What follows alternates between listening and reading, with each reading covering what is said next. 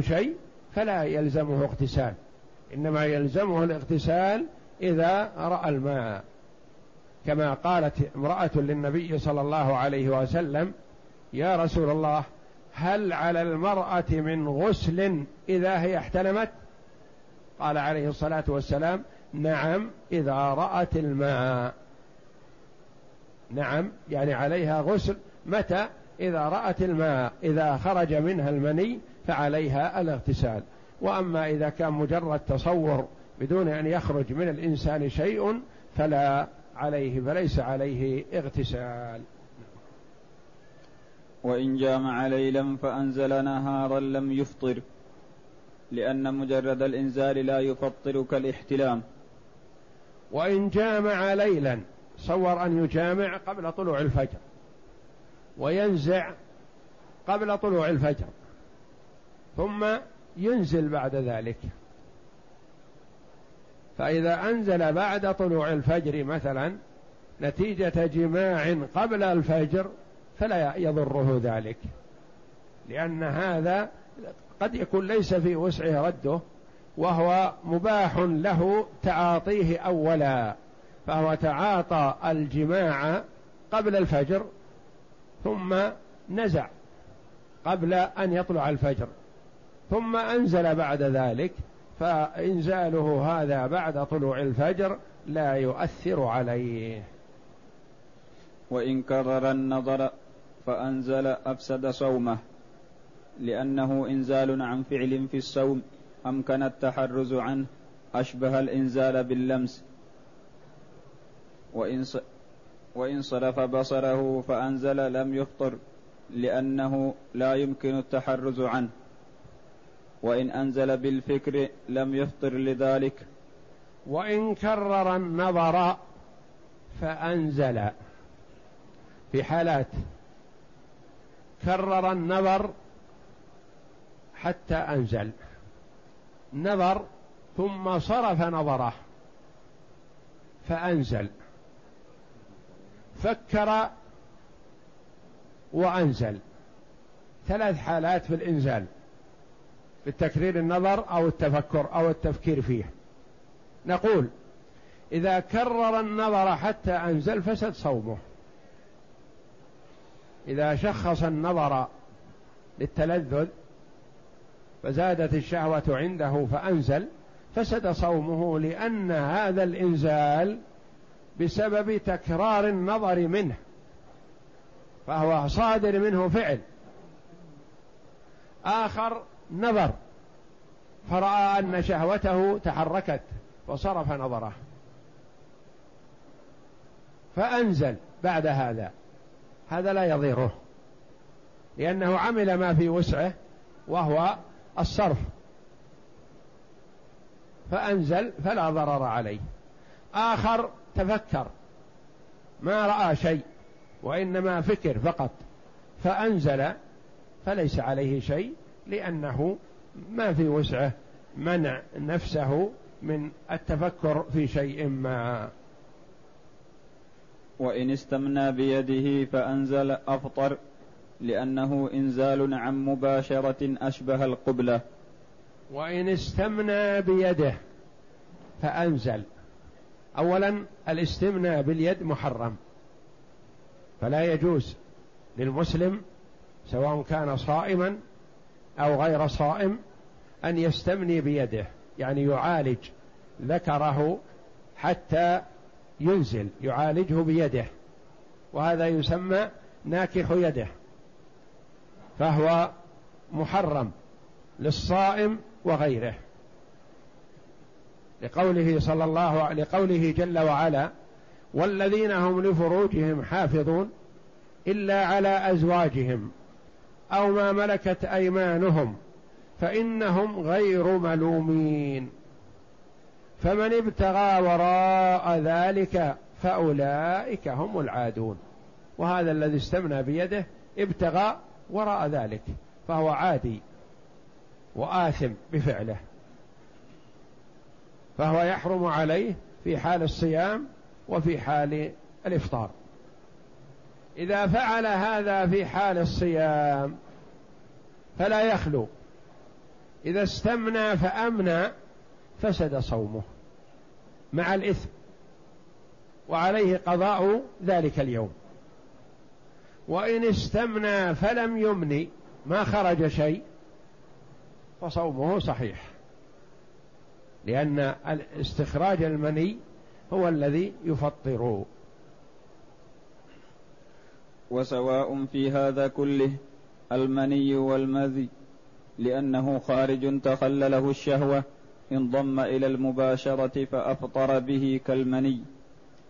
المؤلف رحمه الله هنا درج على ما سبق أن قلنا أنه مذهب قول الإمام أحمد رحمه الله أنه إذا قبل أو لمس أو باشر فأمنى أو أمذى لأن عرفنا أن في المذي في المباشرة ثلاثة أقوال ثلاث حالات في حال الإنزال المني هذا يفطر في حال عدم إنزال المني ولا المذي لا يفطر في حال خروج المذي فيه قولان للعلماء رحمهم الله. المؤلف رحمه الله درج على ما نقل عن الإمام أحمد أنه يفطر. ولذا قال وسواء في هذا كله المني والمذي. يعني يفطر إذا استمنى فخرج منه مذي. يفطر إذا باشر يعني ضم زوجته إليه أو قبلها أو لمسها مسا بشهوة فخرج منه مذي قال يفطر. وعرفنا أقوال العلماء في هذا رحمهم الله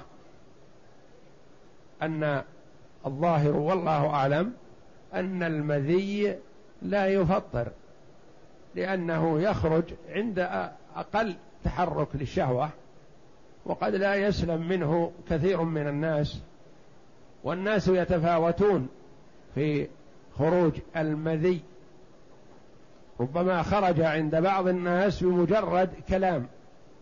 يكلم زوجته فيخرج منه المذي. وبعض الناس ليس سريع في هذا ربما باشر أو قبل ونحو ذلك ولم يخرج منه شيء.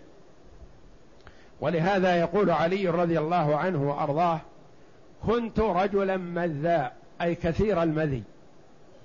فاستحييت أن أسأل رسول الله صلى الله عليه وسلم لمكان ابنته مني لأنه زوج فاطمة رضي الله عنها. فاستحيا أن يسأل الرسول في أمور تتعلق بالشهوة. وكان رضي الله عنه فيما نقل أنه عندما يحصل منه المذي يغتسل وكل ما حصل منه المذي يغتسل. فيظن أن المذي موجب للغسل لأنه شقيق أو قرين المني. فيقول فأمرت المقداد أن يسأل رسول الله صلى الله عليه وسلم وأنا أسمع. فالمستحيي من السؤال مثلا يأمر شخصا آخر يسأل وليتأكد من الجواب يكون حاضر.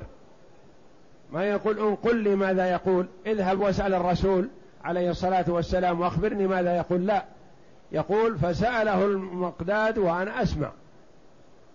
فقال يغسل ذكره ويتوضأ. فدل قوله صلى الله عليه وسلم يغسل ذكره على نجاسة المذي وأنه نجس. يجب أن يغسل أثره. ويتوضأ دل على أنه ناقض للوضوء وأنه يوجب الوضوء. كما دل بالمفهوم على أنه لا يوجب الاغتسال. لأن النبي صلى الله عليه وسلم يأتي بالجواب الكافي. ما يقول يتوضأ وهو يلزمه الاغتسال. فالمذي هو الماء اللزج الذي يخرج عند تحرك الشهوة وهو نجس. بخلاف المني فالمني طاهر. تقول عائشة رضي الله عنها كنت أفركه من ثوب رسول الله صلى الله عليه وسلم يابسا ويصلي فيه. وكنت أنضحه بالماء رطبا ويصلي فيه. ترشه بالماء رش لأجل يذهب أثره ولا تغسله غسلا. وأما إذا كان يابس في ثوب رسول الله صلى الله عليه وسلم فكانت تفركه لأنه طاهر وهو الذي يخلق الله جل وعلا منه الولد. يخلق منه الولد الذكر والأنثى من المني فهو طاهر وخروجه موجب للاغتسال ما يكفي فيه الوضوء. وسواء في هذا كله المني والمذي لأنه خارج تخلله الشهوة انضم إلى المباشرة يعني قبل أو لمس وخرج منه يقول لا فرق بين أن يخرج المذي أو يخرج منه المني. والفرق واضح وكبير وليس بينهما مقاربة لأن بعض الناس عند أقل شيء يخرج منه المذي والمني لا يخرج إلا عند قوة الشهوة. إلا في تكرار النظر فلا يفطر إلا بالإنزال. فرق المؤلف بين تكرار النظر. تكرار النظر قال إذا أمذى لا يفطر لأن تكرار النظر ليس هناك شيء مباشر. ما مس وما لمس وما قبل وإنما نظر. حدد النظر إلى زوجته مثلا فاستمتع بهذا فخرج منه المذي قال هذا لا يفطر فيه. خرج منه المني يفطر. فصل في من أكل أو شرب ناسيا وما فعل من هذا ناسيا لم يفطره لما روى أبو هريرة رضي الله عنه عن النبي صلى الله عليه وسلم أنه قال إذا أكل أحدكم أو شرب ناسيا فليتم صومه فإنما أطعمه الله وسقاه متفق عليه. وفي لفظ فلا يفطر فإنما هو رزق رزقه الله تعالى فنص على الأكل والشرب وقسنا عليه سائر ما ذكرناه. وإن فعل ما فعل من هذا ناسيا. يعني أكل ناسي. أو شرب ناسي. أو قبل زوجته ناسيا. فامذى على رأي المؤلف رحمه الله. أو باشر زوجته ناسية. قال كل هذا ما دام أنه ناسي فلا يفطر بذلك ويتم صومه. مسألة تقع عند بعض الناس مثلا وخاصة تكون في أول رمضان. ينسى أنه صائم ثم يشرب. وفي أثناء الشرب يذكر ثم يقول في نفسه فسد صومي أكمل. هذا عليه القضاء يلزمه الإمساك وعليه القضاء. أما إذا شرب وذكر ثم امتنع توقف فصومه صحيح. أو أكل فذكر فما كان في فيه عليه أن يلفظه. وما ذهب إلى جوفه فإنه لا يفطره والحمد لله.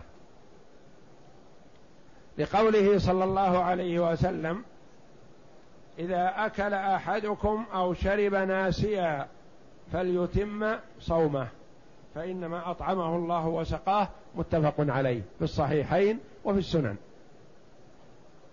والحديث صحيح. هذه طعمة من الله جل وعلا يطعمها عبده. وقد مثلا يأتي المرء إلى قوم يأكلون وهو صائم نفلا أو فرضا رمضان أو غيره فيجلس ويأكل معهم ناسي. فإذا ذكر عليه أن يمتنع وصومه صحيح. أو ناس جالسون بين أيديهم شاهي أو قهوة. فصبوا له فنجال فشربه ناسيا صومه. ثم لما كمل الفنجال تذكر صومه صحيح وهذه طعمة من الله جل وعلا. لا تؤثر على الصيام. لكن الذي يؤثر على الصيام هو ما ذكرته مثلا. ذكر أنه مثلا صائم وهو منتصف في الكأس يشرب فكمل الكأس على نية صوم فسد. ثم جاء يسأل. نقول بعد ما ذكرت توقفت ولا استمررت؟ قال لا بعد ما ذكرت مثلا استمررت لأني قلت صيامي فسد فكمل الكأس. نقول لا إذا كنت بعد ما ذكرت شربت استمرت في الشرب أو الأكل فسد صومك. وأما إذا كنت بعد ما ذكرت توقفت عن الشرب أو عن الأكل فصومك صحيح. فإنما أطعمه الله وسقاه. وفي لفظ فلا يفطر فإنما هو رزق رزقه الله تعالى. والنص هذا في الأكل والشرب فيقاس عليه غيره من المفطرات الأخرى. إذا تناولها أو فعلها ناسيا. وإن فعله مكرها لم يفطر لقوله صلى الله عليه وسلم من ذرعه القيء فليس عليه قضاء فنقيس عليه ما عداه. ومن فعله مكرها فعل الأكل أو الشرب أو شيء من الاستمتاع مكرها بدون خياره مثلا. جاء شخص ودفع الماء في فيه بعدما أمسك به فذهب الماء إلى جوفه وهو صائم. أو أدخل الطعام في فيه وهزه من أجل أن يدخل الطعام في جوفه فصيامه صحيح. أو مثلا الرجل في مكان ما مثلا فجاءت زوجته بسرعة وقبلته مثلا فأنزل في هذه الحال مثلا. فصيامه صحيح لأن التقبيل لم يصدر منه باختياره وإنما جاءه فجأة. المؤلف رحمه الله يقول نص النبي صلى الله عليه وسلم على النسيان في الأكل والشرب فقسنا عليهما غيرهما. ونص صلى الله عليه وسلم على القيء في الإكراه فقسنا عليه ما غير غيرهما. فمثلا هو إذا طلب القيء أفطر. وإذا قاء بدون اختياره فلا يفطر. لأن هذا القيء جاءه بدون اختياره. فكأنه مكره عليه. فيقاس عليه الإكراه. يقاس على الأكل والشرب النسيان النسيان في غيرهما ويقاس على القيء الذي يكره عليه مثلا غيرهما غيره مما يكره عليه. لو أن شخصا مثلا صائم وجاء مثلا أبوه أو أخوه أو أمه مثلا يريدون يلحون عليه في الإفطار فأدخلوا الطعام في جوفه مع الفم وألحوا عليه في هذا وأرغموه على أن يدخل الطعام وأدخله مثلا. في هذه الحال لا يفطر لأنه مكره. وإن فعله وهو نائم لم يفطر لأنه أبلغ في العذر من الناس. كذلك إذا فعل هذه الأشياء التي هي الأكل أو الشرب أو القيء وهو نائم أو الاستمتاع بزوجته وهو نائم فلا يؤثر عليه لو حصل منه مذي أو مني في هذه الحال لأنه إذا عذر في حال النسيان والإكراه فلأن يعذر في حال النوم أبلغ وأولى.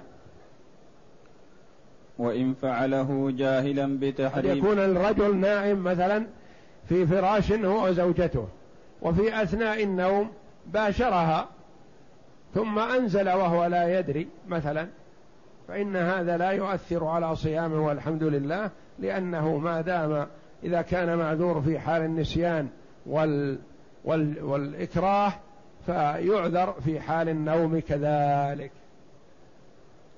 وإن فعله جاهلا بتحريمه أفطر. لأن النبي صلى الله عليه وسلم قال أفطر الحاجم والمحجوم في حق رجلين رآهما يفعلان ذلك مع جهلهما بالتحريم ولأنه نوع جهل فلم يعذر به كالجهل بالوقت. وذكر أبو الخطاب أنه لا يفطر لأن الجهل عذر يمنع التأثيم فيمنع الفطر كالنسيان. وإن فعله جاهلا. يعني المرء يعرض له حالات. يفعل الشيء المحظور ناسي. يفعل الشيء المحظور مكره. يفعل الشيء المحظور متعمد. يفعل الشيء المحظور جاهل متعمدا وناسيا. ومكرها وجاهلا. هذا المتعمد لا إشكال في مؤاخذته أنه مؤاخذ على ما يفعله. وهذا الجاهل وهذا الناسي والمكره لا يؤاخذان. لأن النبي صلى الله عليه وسلم قال عفي عن أمة الخطأ والنسيان وما استكرهوا عليه. بقي موضوع الجهل. الجهل اختلف فيه العلماء رحمهم الله. بعض العلماء قال لا يعذر لأن معنى هذا أن المرء يتساهل في أمور الدين ولا يتعلم ولا يسأل ويتخبط. ويقع في المحظورات ويقول أنا جاهل. أقول لا يجب عليك أن تتعلم ما يلزمك شرعا وتأخذ به. ولا تلعب في الدين وفي الشريعة وفي المحرمات. تعلم وامتنع عما يحرم عليك. فقالوا الجهل لا يعذر به لأن على المسلم أن يتعلم أمر دينه. هذا تعليل. ودليل قوله صلى الله عليه وسلم أفطر الحاجم والمحجوم. النبي صلى الله عليه وسلم مر برجلين أحدهما يحجم الآخر.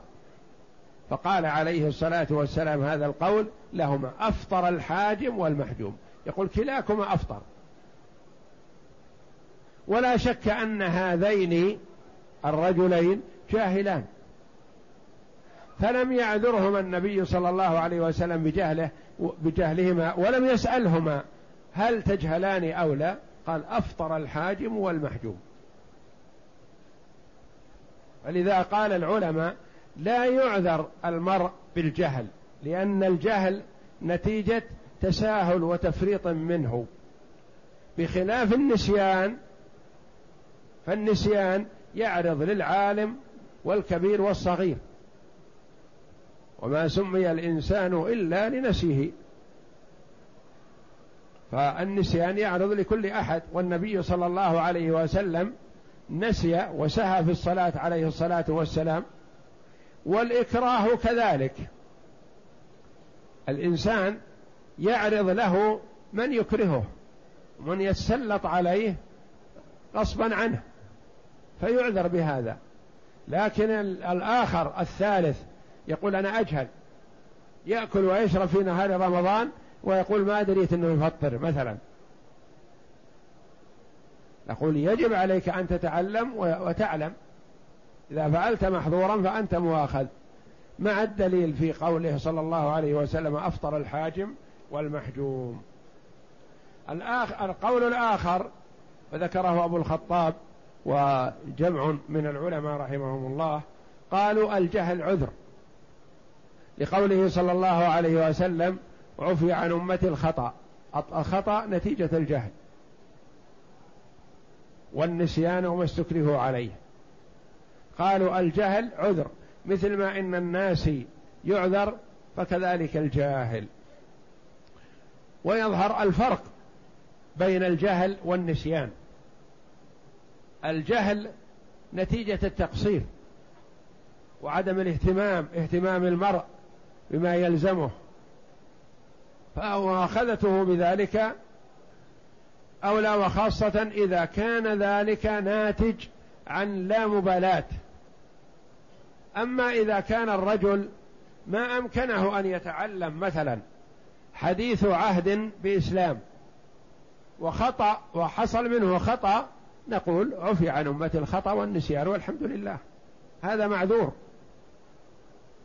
وأما إذا كان جهله هذا نتيجة إهماله وعدم مبالاته فالظاهر مؤاخذته بذلك والله أعلم نعم. وإن تمضمض أو استنشق فدخل الماء حلقه لم يفطر لأنه واصل واصل بغير اختياره ولا تعديه فأشبه الذباب الداخل حلقه وإن بالغ فيهما فوصل الماء ففيه وجهان أحدهما لا يفطر لأنه بغير اختياره والثاني يفطر لأن النبي صلى الله عليه وسلم نهى عنه لقيط بن صبرة حفظا للصوم فدل على أنه يفطره ولأنه تولد بسبب منهي عنه فأشبه الإنزال عن مباشرة.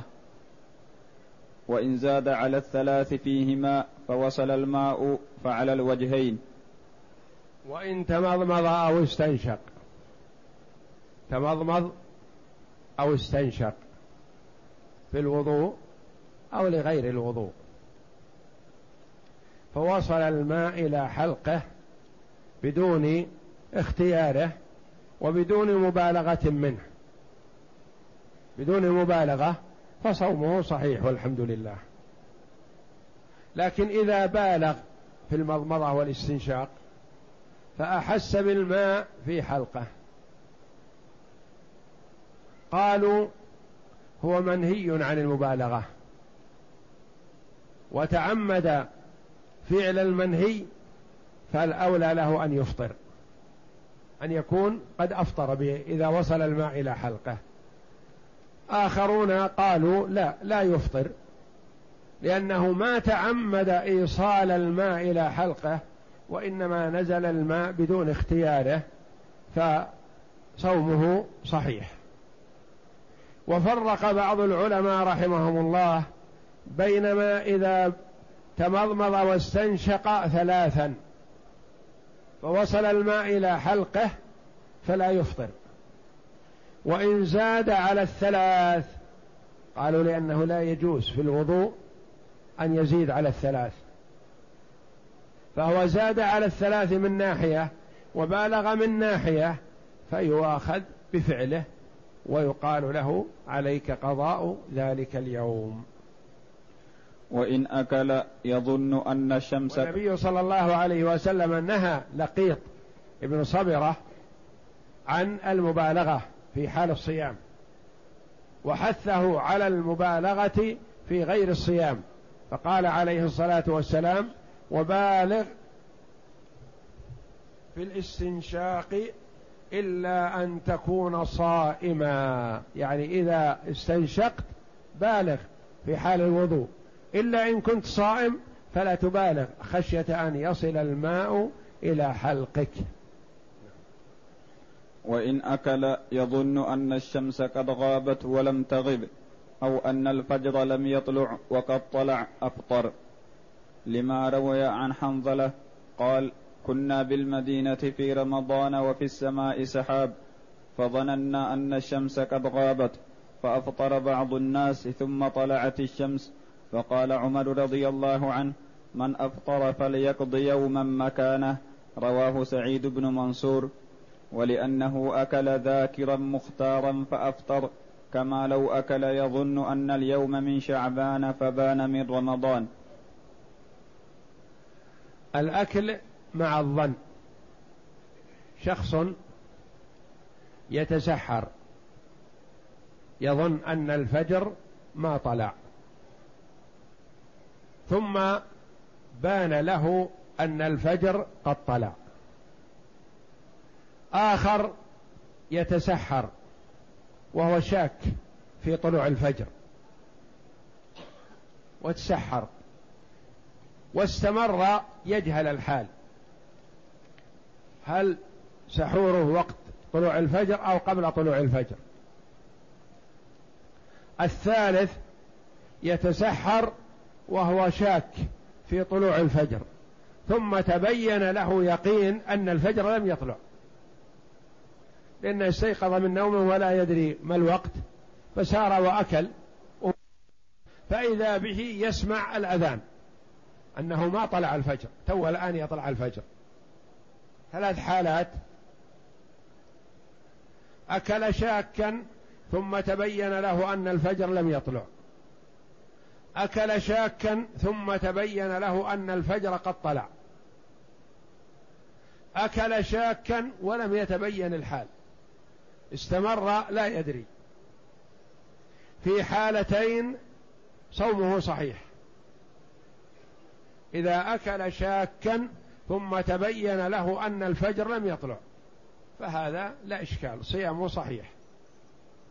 الثاني أكل شاكا ولم يتبين له الحال. ما يدري.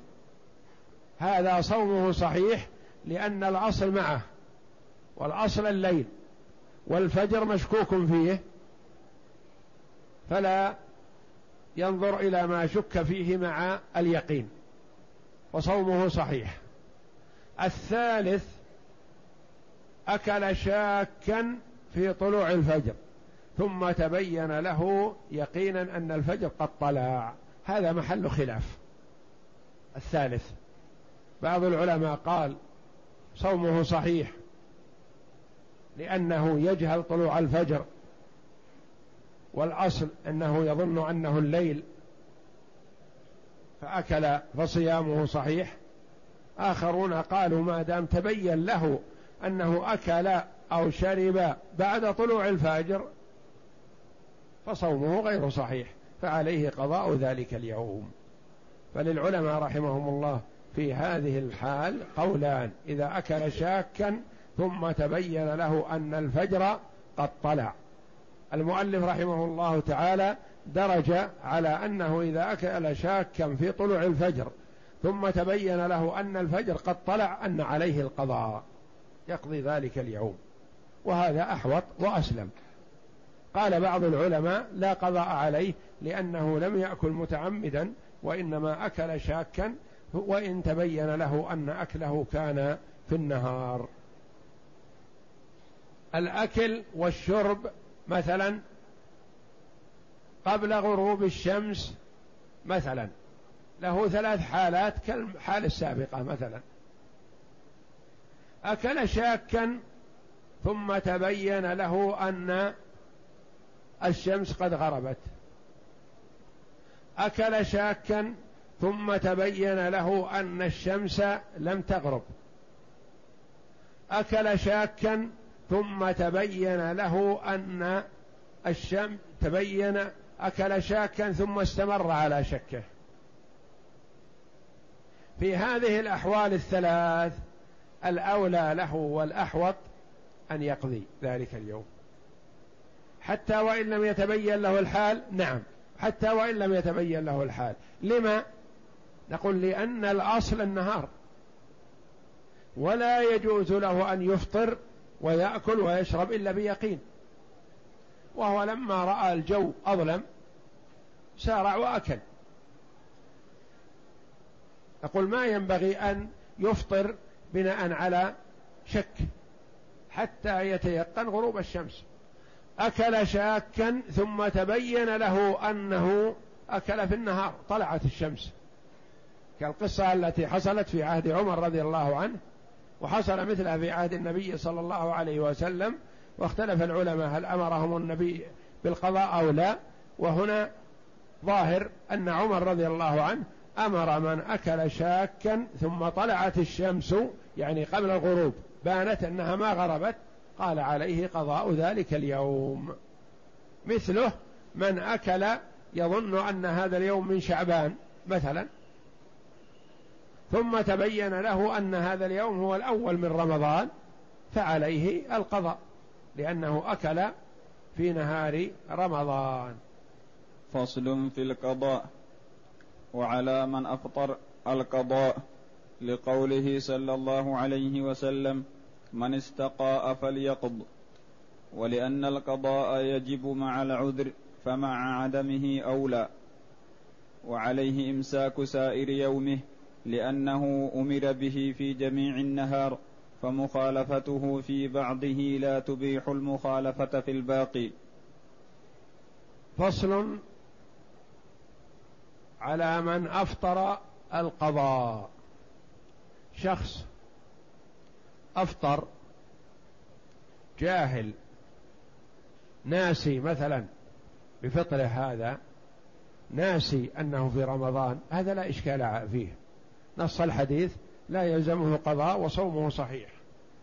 لكن أكل ناول الإفطار متعمد. أكل. ثم تأسف على أكله. فهل له أن يأكل بقية يومه ويقضي هذا اليوم؟ نقول هذا لا يخلو. إن كان في رمضان فإذا أكل شاكا أو جاهلا أو ناسيا أو متعمدا وجب عليه في هذه الأحوال كلها الإمساك. ولا يجوز له أن يقول فسد صومي أريد أن آكل زيادة. لا يجب عليه أن يمسك. فإن كان متعمدا فيتوب إلى الله جل وعلا ويستغفره ويمسك بقية يومه ويقضي ذلك اليوم.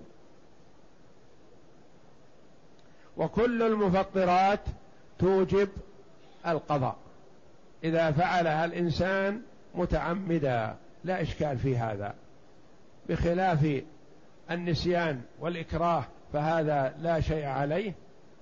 وبخلاف الجهل على رأي بعض العلماء أنه كذلك يعذر به. وأما التعمد فلا يعذر به بل يجب عليه القضاء. بقي مسألة ما ذكرها المؤلف رحمه الله تعالى من اطلع على شخص يأكل ويشرب. ما موقفه؟ قد يقول بعض الجهلة مثلا أنا أتركه لأن هذه طعمة أطعمه الله فأنا أمنعه. نقول لا يجب عليك أن تنبهه لأن النبي صلى الله عليه وسلم قال من رأى منكم منكرا فليغيره بيده. فإن لم يستطع فبلسانه. وهذا الصائم أكله منكر وشربه في نهار رمضان أو حال صيامه منكر. فأنت تنكره وتذكره. والله جل وعلا يقول وتعاونوا على البر والتقوى. فيجب على من رأى شخصا يتعاطى مفطرا أن ينبهه وينهاه. ولا يقول ما يجوز لذلك أحرمه مما أطعمه الله وسقاه. لا أنت تنبهه أن تأمر بالمعروف وتنهى عن المنكر. فالمعروف الإمساك تأمر به وتنهى عن المفطر الذي هو المنكر. ومن أفطر بشيء من المفطرات دون الجماع فعليه قضاء ذلك اليوم. فإن كان متعمدا فعليه مع القضاء التوبة والاستغفار وإن كان جاهلا أو ناسيا أو معذور في هذا أو يظن أن له عذر وليس له عذر وإلا الناس فهو معذور ولا يقضي ذلك اليوم. فعليه القضاء وليس مخطئا لا يعتبر مخطئ أو آثم بهذا. ولو قامت البينة بالرؤية بعد فطره فعليه القضاء والإمساك لذلك. كذلك إذا قامت البينة على دخول رمضان مثلا وقد أكل في أول النهار فيجب عليه أن يمسك ولا يجوز له يقول أكلت أول النهار آكل وسطه آخره لا بل عليك أن تمسك لحرمة الشهر. نعم. ولا تجب الكفارة بغير الجماع لأن النبي صلى الله عليه وسلم لم يأمر بها المحتجم ولا المستقي ولأن الإيجاب من الشرع ولم يرد بها إلا في الجماع وليس غيره في معناه لأنه أغلظ ولهذا يجب به الحد في ملك الغير والكفارة العظمى في الحج ويفسده دون سائر محظوراته ويتعلق به اثنا عشر حكما. ولا تجب الكفارة بغير الجماع. من أفطر في نهار رمضان فلا يخلو. إن كان فطره بأكل أو شرب أو استمتاع بدون الجماع. أو أنزل أو نحو ذلك باختياره فيجب عليه القضاء والاستغفار والتوبة. لكن هل عليه كفارة؟ لا. الكفارة لا تجب إلا في حال واحدة وهي في حالة الجماع. إذا أولج سواء أنزل أو لم ينزل فتجب عليه الكفارة. وأما إذا كان استمتاع بالمباشرة فأنزل أو قبل فأنزل أو نحو ذلك فإنه ليس عليه سوى القضاء. لأن الجماع يختلف عن غيره. الجماع ليس كسائر الأمور المفطرة مثلا. الجماع فيه حد وحده عظيم. فالبكر جلد مئة وتغريب عام والثيب الرجم بالحجارة حتى الموت. فلذا وجب فيه الكفارة بالأحاديث الصحيحة. والكفارة كما سيأتي هي عتق رقبة فإن لم يجد فصيام شهرين متتابعين فإن لم يستطع أطعم ستين مسكينا.